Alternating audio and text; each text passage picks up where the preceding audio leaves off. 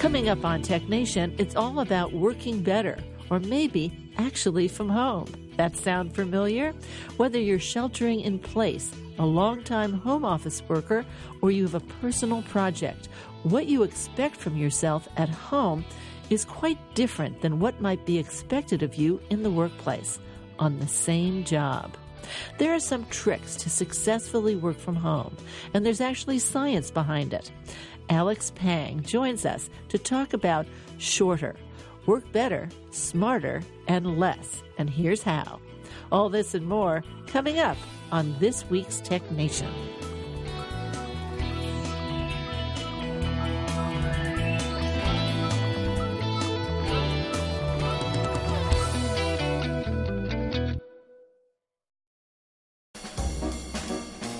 Let's take five with Moira Gunn.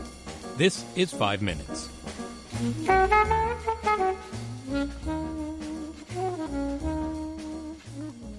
At the time of this 2013 Tech Nation interview, Gavin Newsom was running for lieutenant governor of California after serving 2 terms as mayor of San Francisco, and before that, a county supervisor. It was during his tenure as mayor that social media exploded, right here in San Francisco. Twitter, Facebook, texting, Google, you name it. He says it made him wonder, why are we more engaged with each other on social media and less engaged with government? You brought me back when I was a county supervisor. I remember there was a big debate about whether or not we should charge people a premium for paying their parking tickets online, as if we were offering some extraordinary service and there would be a penalty associated with it. And of course, when I was mayor early on, Biz Stone and Evan Williams, the co-founders of Twitter, no one knew what that was. I remember they tried to get a meeting with me, and we had a staff that said, well, he's really busy. And I said, boy, I'm just intrigued. What's this Twitter thing? Is that a sound? What is it? And of course, here we are a few years later. It's remarkable how ubiquitous these smartphones are as we move mobile, local, social, now to the cloud, and how far we've come in such a short period of time. And you're right, that disconnect is, from my perspective, this new digital divide that's taking shape. You know, we talk so much about socioeconomics. 5 years ago, I was trying to Wi-Fi public housing in San Francisco as a big call to arms. And now I look around, and I was brought by my former homeless czar in San Francisco to a homeless shelter the other day. And the big concern they have is access to walls to get their cell phones into their smartphones charged. And I thought, this world has changed, and I'm not that long ago. So we've got to reconcile that, and we've got to close that gap. And I think it's serious, because you have a whole generation of folks that have grown up digital or as digital natives, and they're just not going to be educated. They're not going to be engaged. They're not going to be as interested in this analog model, this hierarchical top-down governmental model in terms of their engagement in the future. And you're seeing the contours of that already. We're so good at amplifying voices, I mean, relatively speaking. And certainly President Obama sort of picking up on that Howard Dean model and the great work Joe Trippi did with the My Barack Obama campaign. 35,000 self-organized communities came together, really in a sort of 21st century email campaign. It really wasn't that much more than that, but at the time, truly cutting edge. And folks were very enthusiastic and excited. Their voices were amplified, not just to self-organize and volunteer, but also to donate and, of course, to vote. And they did in historic ways. That said, once the election was over, everyone started feeling left out. They started feeling like their voices didn't matter. And in response to that, President Obama said, oh, no, we're going to keep this going, and did something called Change.gov or Change.org, and asked everyone, what's their priority? 2008, war in Iraq, war on in Afghanistan, war on terror, and climate change issues, and of course the financial meltdown are the backdrop. And what did people want? All these communities came together, dominantly said, legalize marijuana.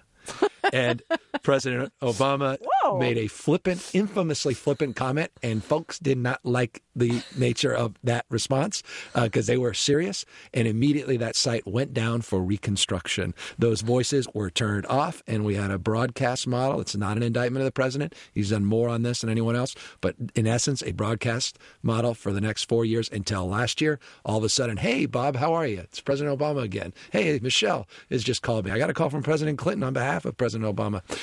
All of a sudden, we cared, or they cared, and we mattered. And so the question is, can we govern with these tools of technology and have a two-way, not a one-way conversation with this sort of broadcast professor, I say respectfully, student relationship, but a real Socratic iterative relationship where we're co-producers and co-creators as this whole millennial generation is become more and more accustomed to. At the time of this interview in 2013, Gavin Newsom had just published his book, Citizenville, How to Take the Town Square Digital and Reinvent Government. He went on to win the lieutenant governorship in California twice, and on January 7th, 2019, Gavin Newsom was sworn in as the governor of California. I'm Moira Gunn. This is 5 Minutes. 5 Minutes is produced at the studios of KQED-FM in San Francisco. 5 Minutes is a production of Tech Nation Media. I'm Paul Lancourt.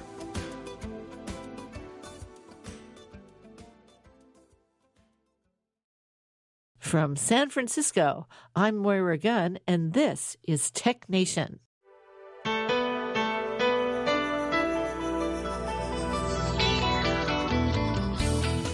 Today on Tech Nation, do you have no choice but to work from home, as in sheltering in place, or really committing yourself to that novel or your memoirs? Alex Pang has been studying people, their relation to technology, and what works and doesn't work for us humans. You may remember him from his earlier books, The Distraction Addiction and Rest. He's here today with Shorter, Work Better, Smarter, and Less. Here's how. And now, Alex Pang. Well, Alex, welcome back to Tech Nation. Well, thanks. It's great to be back. I must say that before I even cracked the cover, I love the title, Shorter, Work Better, Smarter, and Less. Here's how. It's like, yeah, work better, work smarter, work less. So I'm going to ask you one question. That's my part of working less. And you're going to talk for 30 minutes. I'm going to ask you a question. You just talk. Okay. Does that work? That's great to me. But you know that's not going to happen. No. How do you work less? So, what I was looking at in this book are companies that have shortened their work weeks, right? They've gone to 4-day weeks or 6-hour days without cutting salaries or without reducing productivity or profitability or alienating their customers. And so the big story that I'm telling is how across a whole bunch of industries in companies ranging from 2 people to 2,000, these experiments are taking hold, and they're demonstrating that it's possible without a huge amount of, investment in technology or, big spending or huge disruptions to kind of redesign the workday so that people are able to use technology better, to collaborate better, to be more thoughtful, and therefore do 5 days worth of work in 4 days. I remember taking one of my sons to college, and they had all the majors for a particular school in one auditorium with the students' parents, and it was all, everyone was listening. Everybody was all very exciting. First day of school, and the dean stood up and said a number of really interesting things. But what stuck with me is he was talking to the students, and he said, "You have to understand. You have 2.5 to 3 hours each day, and you've got to find that time. That's the time that you really do well. You're operating on all cylinders. It doesn't last longer than this. Some of you, it's going to be the morning, some noon, some night. You can't be hanging out with your friends. You've got to find out where your 3 hours is." And I was like, I don't think my son has 3 hours yet, but when he does, where's mine? Where's yours? It sort of fits in with what you're saying. You're supposed to be at work for 8 hours. You got 3 good ones. Mm-hmm. Now, that's a shockingly wise dean or your son had. But, I think that it really is the case, first of all, that most of us have a period of maybe 4 or 5 hours tops per day when we are at our creative or cognitive peak, when we're able to focus most on our most important problems. And one of the things that, and people who are incredibly creative and prolific and yet work far fewer hours than most of us think are necessary to do good work, figure out what those hours are, and they organize pretty much their whole lives around getting the most out of them. And what companies do is something similar, right? I mean, many of them set aside periods of the day where you don't have to answer email or talk to people or get onto Slack. It's perfectly okay to be a little bit antisocial and to focus on the stuff that really matters in that day. And it's incredible when you all do that, how much more you're able to get done, both individually and collectively.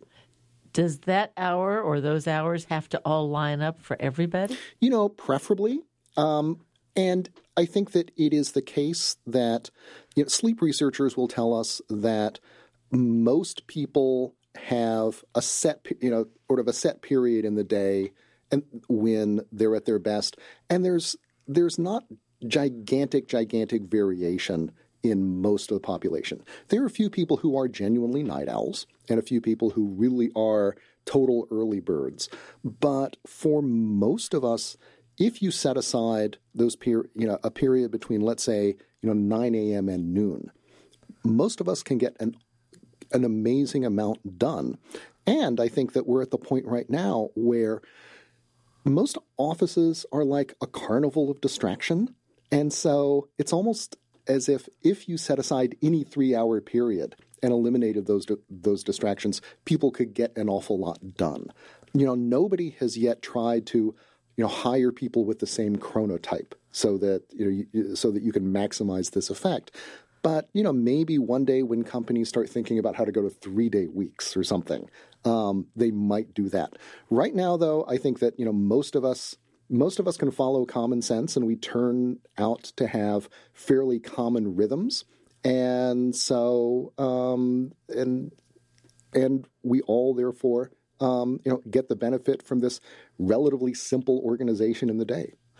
What's in it for companies to reduce the number of hours? That's sort of counterintuitive. Mm-hmm. The companies that have been doing this are mainly ones where there are big issues with recruitment and retention. So software industry, design firms, advertising agencies, restaurants, very interestingly. Places where getting and keeping good people is a tremendous challenge.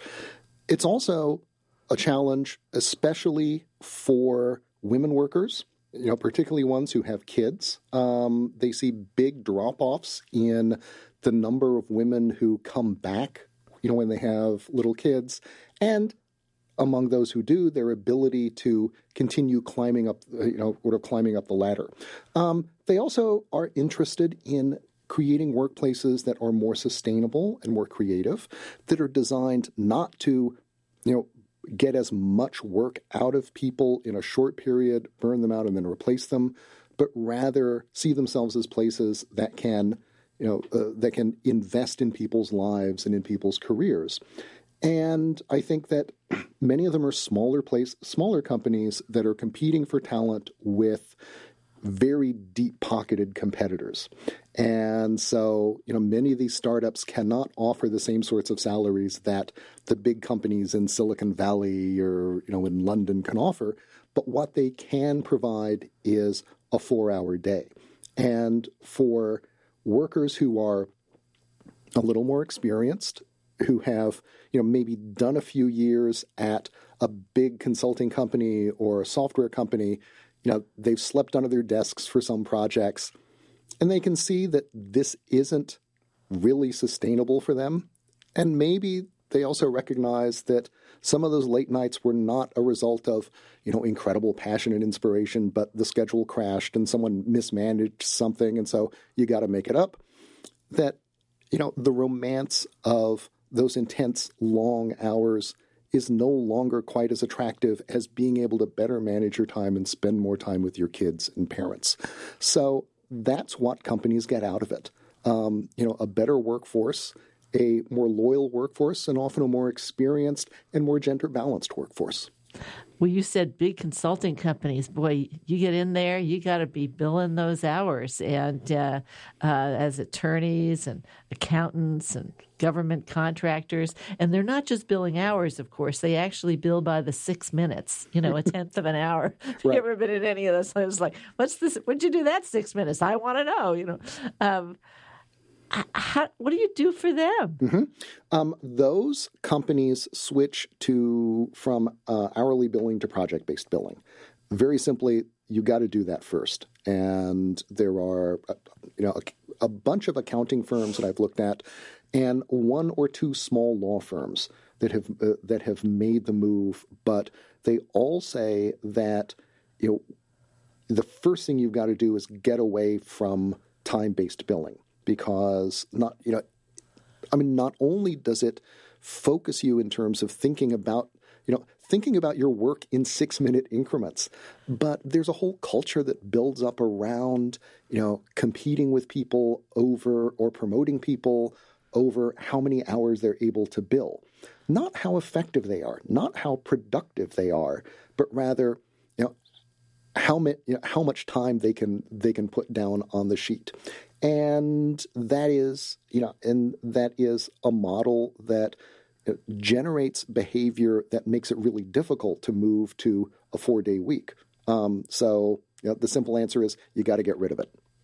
You got to convert the value to a monetary price to build the client and then get it done within that, which is what happens anyway. It's like we're billing up your hourly rate and then all of a sudden the project isn't done and you got to work another 13 hours, another 32 hours that doesn't get billed. Then you get trouble for that. I mean, right. It happens anyway. Yeah. The work has to get done at the rate that it can get done.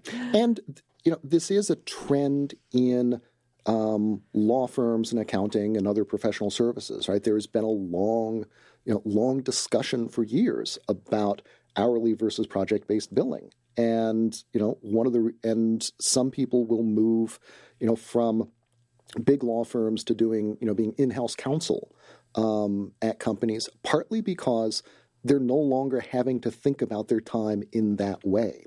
And so, it's not something that is just confined to companies that are shortening their work weeks, but certainly every company that shortens their work weeks goes through that step first.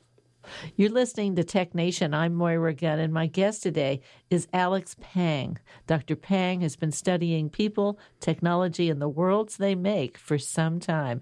You might remember him from his earlier books, including The Distraction Addiction and Rest. He's here today with Shorter, Work Better, Smarter, and Less. Here's how.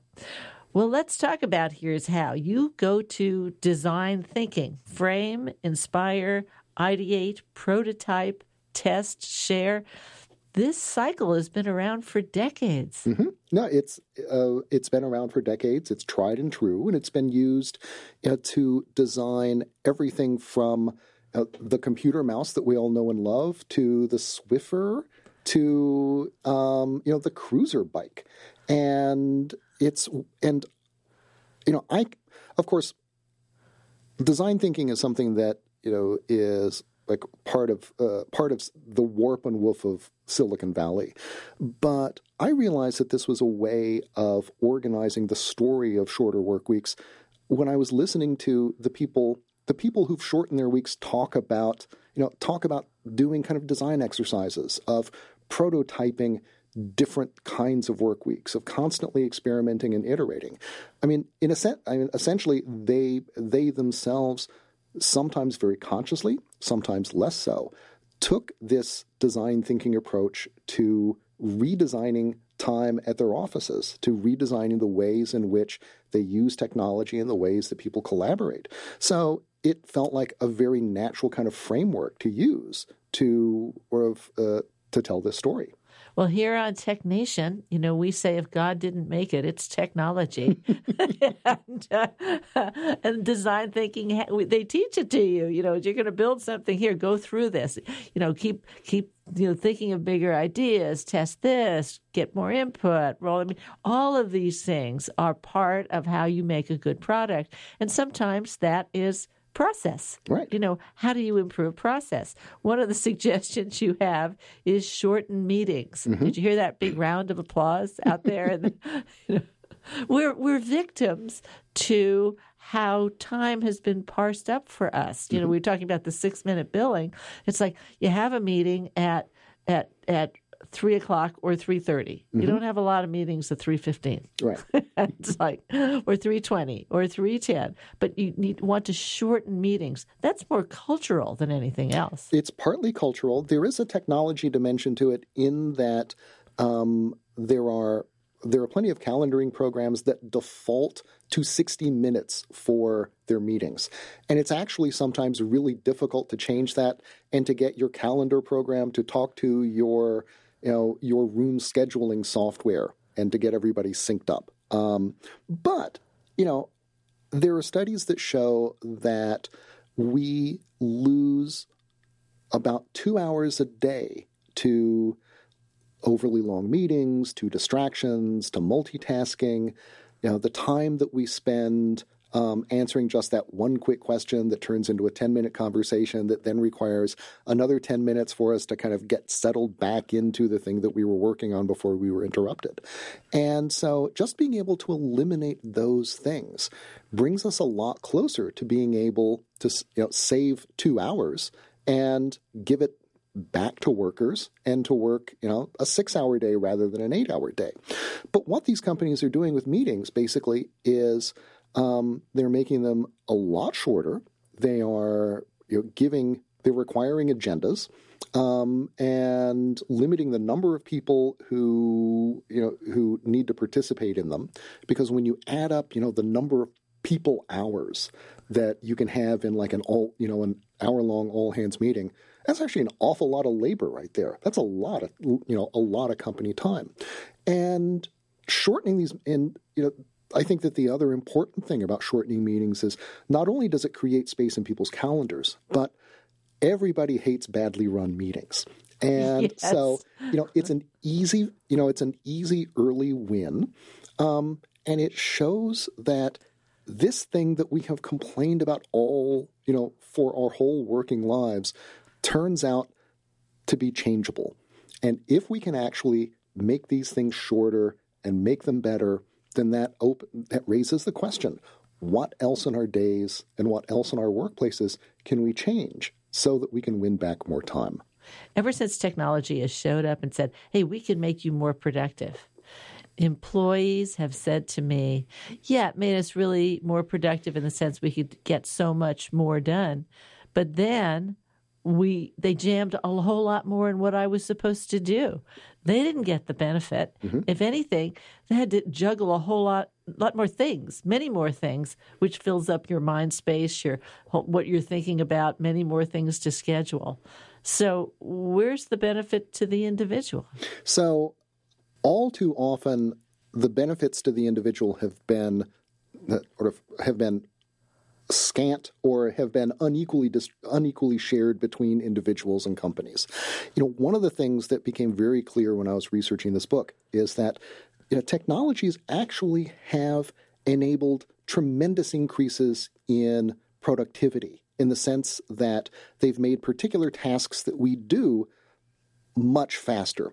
The problem is that those productivity gains have been first of all buried under a rubble of bad management and sort of overhead. I've had them. And and strategies of cutting workforces so that you load more work onto fewer people, and then taking the productivity gains in terms of mainly in terms of money and tending to distribute those upwards to shareholders, to CEOs, and so on. And so what these companies are doing is pretty explicitly moving against that model and saying, okay, we know that redesigning the workday is a challenge. We know it requires an awful lot of effort. You got to change your mindset. You got to change a whole bunch of things. But in exchange for doing all that stuff, we will become a more productive place. We'll become more resilient. There'll be other benefits to the organization. And in exchange for doing all that work, you get some of your time back. These often aren't places that have an awful lot of money to throw around, right?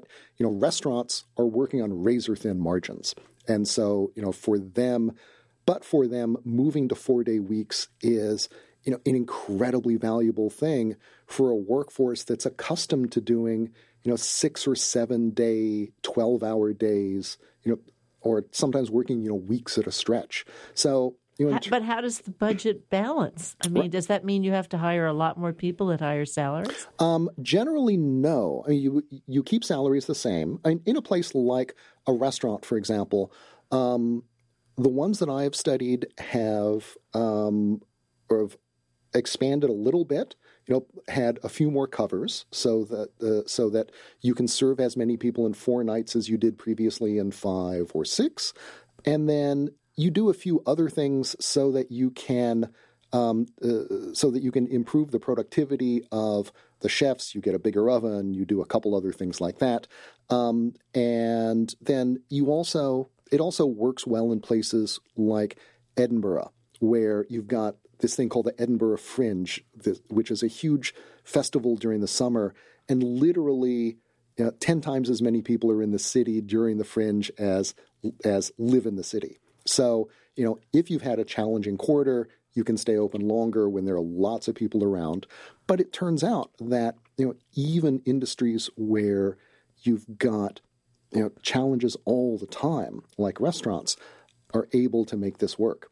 And then, in creative industries, I think that there are places where you have a lot more flexibility in terms of, how people work and you've got big delivery dates, but you don't generally have clients looking over your shoulder.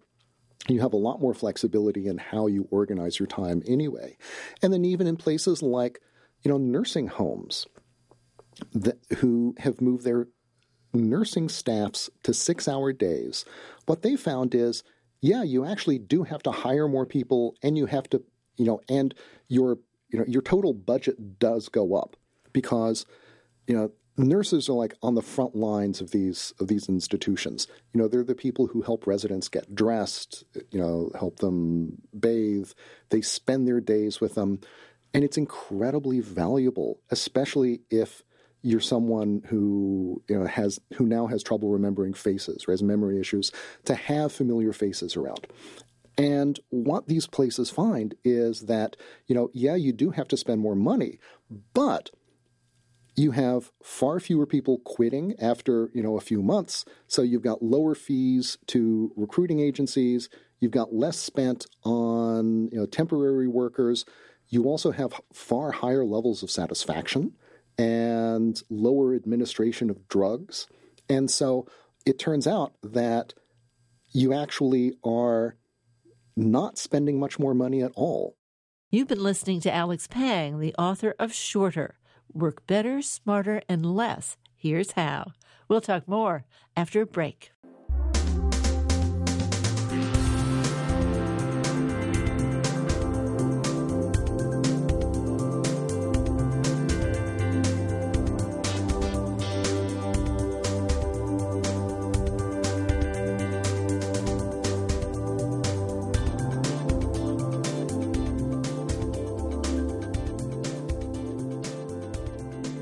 Podcasts of Tech Nation are available on NPR One, iTunes, Stitcher, and in other podcast syndication outlets. Direct links are available at technation.com. In the second half of our show, Alex Pang will take on working from home now that we're sheltering in place. It takes a little organization. Stay with us.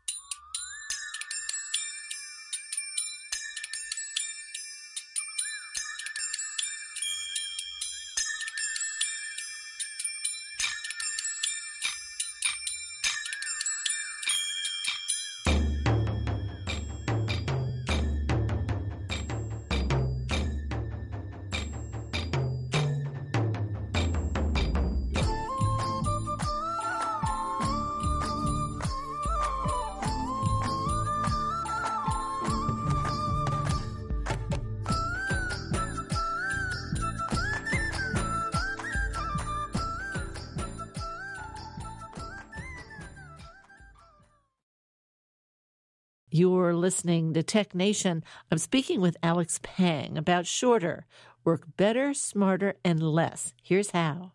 We've just been talking about employers moving to 6-hour shifts in the workplace instead of 8-hour, and that included nursing homes. What these places find is that, you do have to spend more money, but it turns out that you actually are not spending much more money at all. There's one nursing home in Virginia that did this, calculated that it cost about 10 cents per resident per day, about $20,000 total per year. Once you factored in all of the savings. So even in places like that, where you really do have to have people on call all the time, the economics turn out to be much more favorable than we expect. The cost of change. Yeah. Really big. Really big. Sorry. That's okay. Right. I was shocked at some of the numbers where overwork is serious, and no, Japan isn't number one on this. Mm-hmm. No, it turns out that Mexico works the longest hours of any country in the world, and Japan is still up there, though Korea, I believe, has pulled ahead. This is one of many ways in which Korea has been trying to surpass Japan, and it finally has. But, Japan and Korea, interestingly, are two of the countries where you see the largest number of companies experimenting with 4-day weeks. There are a whole bunch of software companies, not surprisingly, but also in the health and beauty space in Korea, which is, a significant source of innovation in Korean business. But, even in countries that have invented their own words for working yourself to death, you have leaders who are saying, you know what, this is crazy and we can figure out how to do it better, and they are. All jobs aren't equal in terms of what they take out of you. Mm-hmm. How do you figure out how much work is too much, how much work is not enough? I mean, how do we figure that out? I think that there is a researcher at Cambridge University in England who's been asking, what's the minimum amount of work we need in order to be happy, right? One of the things not zero. It's not zero. No. Most of us have friends at the office. It's a source of social interaction. In good jobs, we get satisfaction from helping other people, from being team members. And what he finds is that when you measure the happiness levels of people working various numbers of hours, happiness peaks at about 8 hours a week.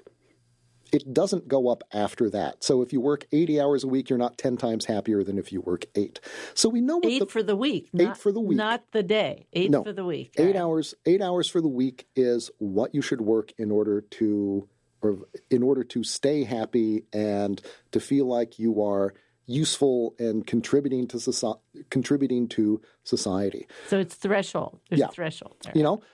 Beyond that, what's the maximum? I mean, it varies depending upon what other kinds of commitments you have. It depends on the work itself, how physically challenging it is, or how cognitively or psychologically challenging. But I think we can pretty safely say that the ideal amount of work to do is less than what many of us are expected in 2020 to do. And the companies that move to 4-day weeks find that people on happiness surveys report being a lot happier than they had been previously, and certainly happier than they had been in previous jobs. But doesn't mean 4 10-hour days. No. I mean, there are companies that are doing 4 10-hour days. And indeed, there are some very large companies in Japan that have moved to 4-day weeks with 4 10-hour days. But what I was really interested in this book were companies that were doing something a little more radical, right? where they were actually shortening the number of hours total that people worked without cutting their salaries, right? You're not prorating and paying people 80% what you used to pay. You're paying them 100%. But you're also asking for 100% of same, you know, the same level of productivity. And doing that requires essentially taking the design thinking approach and taking it to the workday and asking, what changes in meetings and in technology use and in collaboration can we make so that we can actually do 5 days worth of work in 4? I'm really fascinated in a number of ways. One is the idea that when you say to your employees, when you're here, you're really going to work. And somebody, you get a cup of coffee and you see Joe, and then you check out the news and you kind of get going. You do the old Art Carney on The Honeymooners used to, if he's going to sign something, the Ed Norton, I think, was his character. He'd have his hands up and he'd throw them around. He'd pick the pen up and he'd put and finally, Ralph Cramden, played by Jackie Gleason, would yell at him, and then he'd pick up the pen and sign it. There's no Art Carneys here, in the workplace. But if you knew, I'm going to go in, I'm not taking any calls, I'm not good, I got this, I got an hour to warm up, I got 3 solid hours to get this done and an hour of denouement, and then... and I know I'm going to see everybody at the end. Maybe we all get together for 10 minutes and check out what's going on. In a real sense, if you really committed those 3 hours every day in the middle where you were really concentrating and you got there early enough and cleaned up afterwards, you'd get a tremendous amount of work done. Yeah. And that's not just true in creative agencies or design firms. That's also true in call centers and places that are doing, IT infrastructure financing. Companies where you're spending an awful lot of time talking to people, you're making deals, you're on the phone constantly. And even in those kinds of companies, you find if you cut out the lunch break, the water cooler talk, all the kind of the sort of chatter and I'm going to go over to a meeting. I'm going to have the meeting. I'm going to come back from the meeting. And, people drift into the meeting a little late. And you got people who are doing the thing under the table where they're checking their email. And everyone can see that you're doing that. Who do you think you're fooling? If you cut all that stuff, then you can cut the workday down to 6 hours or sometimes even 5 hours. And if you start at 9:00 and you finish at 2:00, you haven't spent a lot of time socializing. There's not a lot of time for that. But 2:00 rolls around, you can go surfing with your colleagues, which is actually what one place does. You can pick up your kids. You can pick up your kids. After dropping them off beforehand. It is if you were accustomed to dropping off the kids and then picking them up at the end of the day when they've been in daycare for 2 hours and, they see you and 5 minutes... 5 minutes into the car, they're melting down. To be able to pick them up when they still have energy and and they want to see you and they can talk about their day, that's a huge, huge difference. And so being able to make that kind of change turns out to be, great, especially for parents. But I think it's just great for everybody.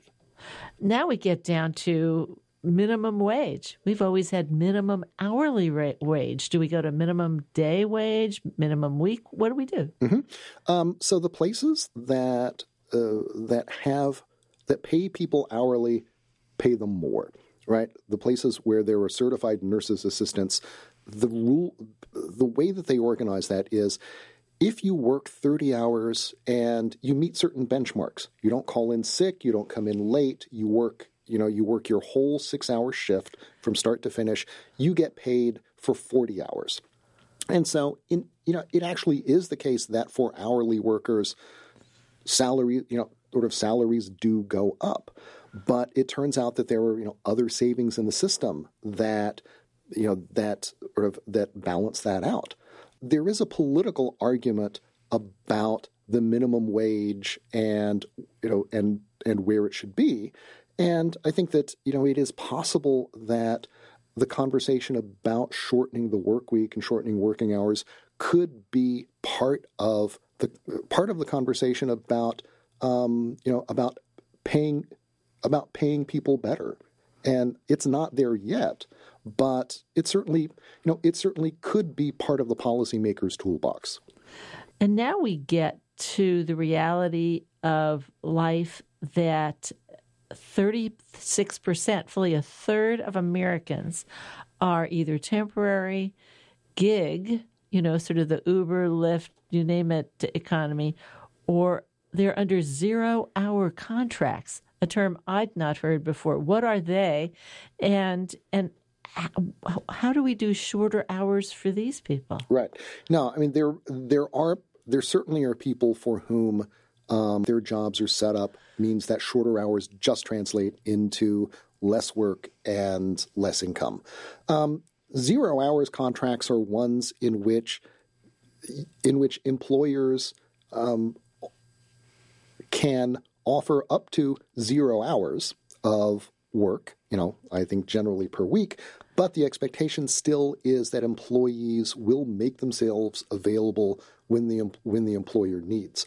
Under the wrong circumstances, it's a kind of worst of both worlds where you don't know how much work you're going to get at job number one, but you also can't accept job number two because you're under contract. Yeah, because you're under contract. So, and I think that the 4-day week, unfortunately, is not a solution to the problems of underpayment and gig work and 0 hours contracts. But there are a couple places that moved away from those and used the 4-day week as a kind of driver to help get them there. So again, in Japan, there is a traditional inn called Jinyu Ryokan.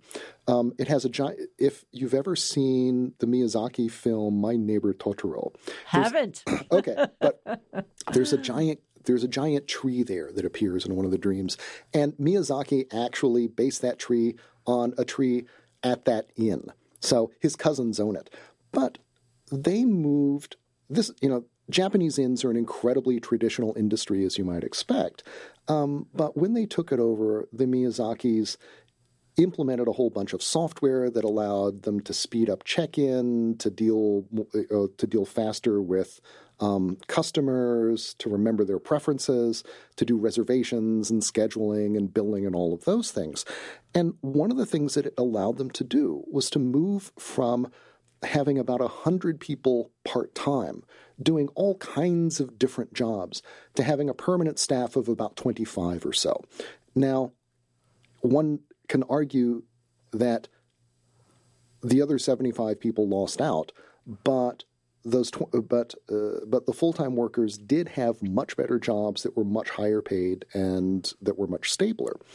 But one of the reasons that they were able to do this was the inn itself moved to a 4-day week that gave them time to train people up, to learn how to use these new programs, to do improvements at in the inn and to the grounds that that make it a really beautiful place. So for companies, this can be a strategy. The 4-day week can be part of a strategy of moving away from kind of predatory gig-like system to something that is stabler and more sustainable and offers benefits for everybody. But you have to kind of design. You have to kind of design for it, and as leaders, you have to desire it. It's not something that just happens kind of automatically. You're listening to Tech Nation. I'm Moira Gunn, and my guest today is Alex Pang. Dr. Pang has been studying people, technology, and the worlds they make for some time. You may remember him from his earlier books, including The Distraction Addiction and Rest, Why You Get More Done When You Work Less. There's also a small companion edition to Rest, which is online. It describes Alex's own morning writing routine and the science that explains why morning routines help people be more creative. His latest book is Shorter, Work Better, Smarter, and Less. Here's how. Now, you talk about over 100 companies. You have an appendix which shows all the people you visited around the world. And you've got 4-day weeks. You've got 35-hour weeks. You got 30-hour weeks. You got free Fridays. You got 22, 24, 25 weeks, hour weeks. You've got all of these things implemented in different ways. And these are, of course, people who have done it. And you consult with a lot of people. Not everybody is moving. Mm-hmm. And what's the resistance? Where do you see the resistance within these companies? I think that for many of them, the biggest resistance comes from worrying about how clients are going to react. Right? The sense is that we all have to sleep with our phones under our pillows now, and you have to be always on and always available to clients. And so moving to a 4-day week feels like a complete non-starter. But it turns out that there were a couple ways around this. For one thing, if you can reduce working hours without reducing operating hours for the whole company. And there is, for example, a Toyota repair facility in Sweden that's been working its mechanics on 6-hour days, I think, for about 15 years now. And what they do is that they work in 2 6-hour shifts per day, which means that the garage is open 12 hours a day. And what that means is that you can get in and out of there really, really quickly, even if you've got a major repair that needs doing. The other thing, so that's one way that you can. That's 12 good hours of somebody working on it. Exactly. Normally, one person really isn't very good after 7-8 hours, right? And you're getting these extra things. Precisely. But you get 2 fresh people on for that entire period. Right, and indeed, each mechanic is able to bill in 6 hours what most mechanics, like 1.4 times as much as most mechanics bill in 8 hours. Precisely because, toward the end, you start getting tired. You start looking, thinking about the end of the day. You're just physically, you have less energy. And so that place is a lot more productive. It has, it's got less equipment because people are kind of doubling up on bays and tools, and so you've got lower capital investment. But so, organizing shifts so that the actual facility stays open longer is one thing that you can do. But it also turns out that even in creative services firms and professional services, when companies approach their clients and say, we want to do this, and what do you think? It turns out clients are incredibly supportive. And they're supportive for a couple reasons. And one is that, so long as they continue to deliver the same work, the same deadlines at the same price, it's all, they're free to organize things however they want. These same problems too, right? They're dealing with work-life balance issues and recruitment and retention and, losing women who go on parental leave and struggle to find a place when they come back. And so working with a company that is solving these problems means working with someone who maybe is going to come up with a solution that you can adopt. And that can be an incredibly valuable thing, right? It's one thing to hear about of a company in Sweden doing it, especially here in the States, where a Swedish company it sounds like, well, Rhode Island did it. Nobody's going to Rhode Island. No. I didn't insult anybody in Rhode Island. We love you. You just seem small, contained. Right. But, like companies in Sweden and Finland, you might as well be talking about the elves in Middle Earth, right? It's this incredible place, and sort of it's got probably all kinds of amazing things. Probably still snowing, even if it's August. Right. Yeah. But, it doesn't offer a whole lot that sort of you can apply in your own company. On the other hand, if a company you've worked with for years, who understands your culture, who you understand, if they're doing it, those lessons maybe are ones that, that you can bring into your own enterprise. And so And so the greatest worry that most leaders have around clients and how they're going to react turns out to be much less of an issue than we expect. For those reasons. San Francisco, the state of California, New York, starting to go on and on at the time of this interview. We're on shelter in place. And that means many people have been sent home to work from home. I'd like, if you would, to talk about how they might productively organize their days, mm-hmm. and for management, what their expectations should be. That is a terrific question. And I think that what these companies have shown me about how to think about your workday and sort of redesign your time comes down to a few things. And one is actually really think about and play around with the specific hours in which you work. Play around and consciously experiment with the hours that you work. Around here, a whole bunch of us no longer have commutes, or we have commutes, to the living room. What that means is that some of the most productive time of our day that we normally spend fighting traffic can now be spent actually doing stuff. And so, I think that it may, for some people, it may turn out that, a critical 3 hours from 7 a.m. to 10 a.m. is enough to get an amazing amount of stuff done, or 6 a.m. to 9 before the kids are up. So the first thing I would do, I think playing around consciously with your time is the first thing.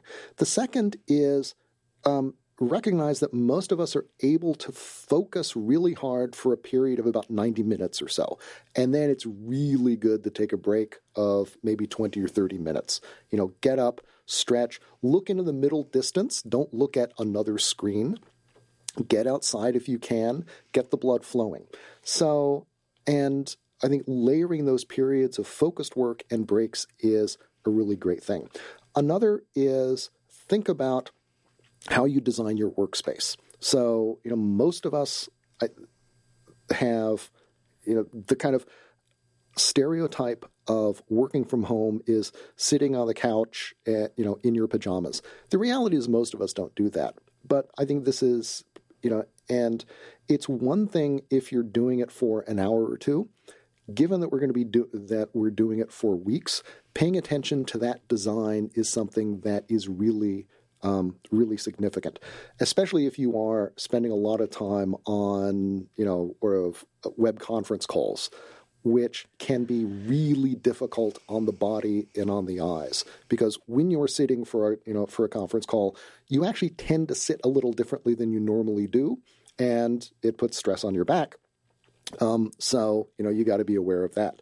I think for managers, it's also important to after people have played around some with their own schedules, to think about how you can synchronize how people spend their time collectively, so that they're not always having to be on Slack or on Zoom, so that people have time for focused work, but they also have time to connect with each other.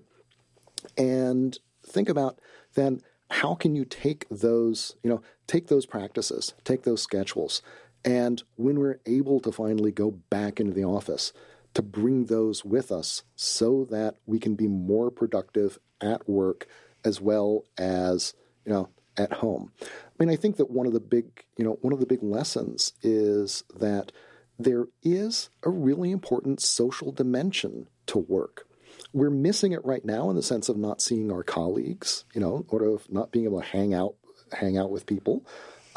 Social distancing really does have a price. But it's also the case that there is a really important social dimension and a kind of to things like attention and focus. My ability to get stuff done in the workplace depends upon my colleagues' ability to respect my need to concentrate. It require and likewise, everyone's ability to be really, really productive depends upon a collective understanding of when that can happen and how it can happen. And it may sound paradoxical, but the fact that we're all working remotely and that we're all kind of communicating and operating through these narrow channels means that we have a chance to think about how to coordinate, how to both be more individually productive and more collectively productive in ways that aren't always obvious when we're all together in the office. So, I think in the short run, play around with your time, play around with your space, and then leaders get to work. Yeah, get to work, and then leaders think about how you can take the best things that people are doing and the best things that they're learning and bringing them back into the office. Now, Alex, you write books, you give talks, you consult with companies, you travel all over the world.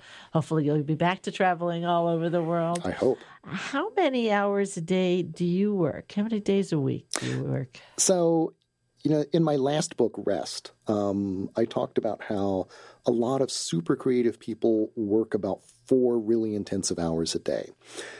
And that's what I tend to do. I tend to organize my day around sort of those 4 key hours, but I tend to do that more like 5 or 6 days a week. So partly because I've got clients in Asia and in Europe, so I'm doing some, time difference, day shifting stuff, but also because, especially when I'm writing, when I'm working on a book, having that steady rhythm is an incredibly valuable thing for me. I am not one of those people, or no longer one of those, those people who gets into like this creative state and then, and then rushes to, to the keyboard and writes to capture it, right? No, an amazing number of creative people start writing and then they get into that mode. There's a great line that, the muse has to find you working in order. That's a good one. And the muse is most likely to show up if you're at your desk every day at the same time doing the same stuff. We'll take that. Alex. Always a pleasure. And please come back and see us. We'd love to have you on again. Oh, it's been great to be with you again. Thank you for having me. My guest today is Alex Pang. His book is Shorter, Work Better, Smarter, and Less. Here's how. It's published by Public Affairs. For Tech Nation, I'm Moira Khan.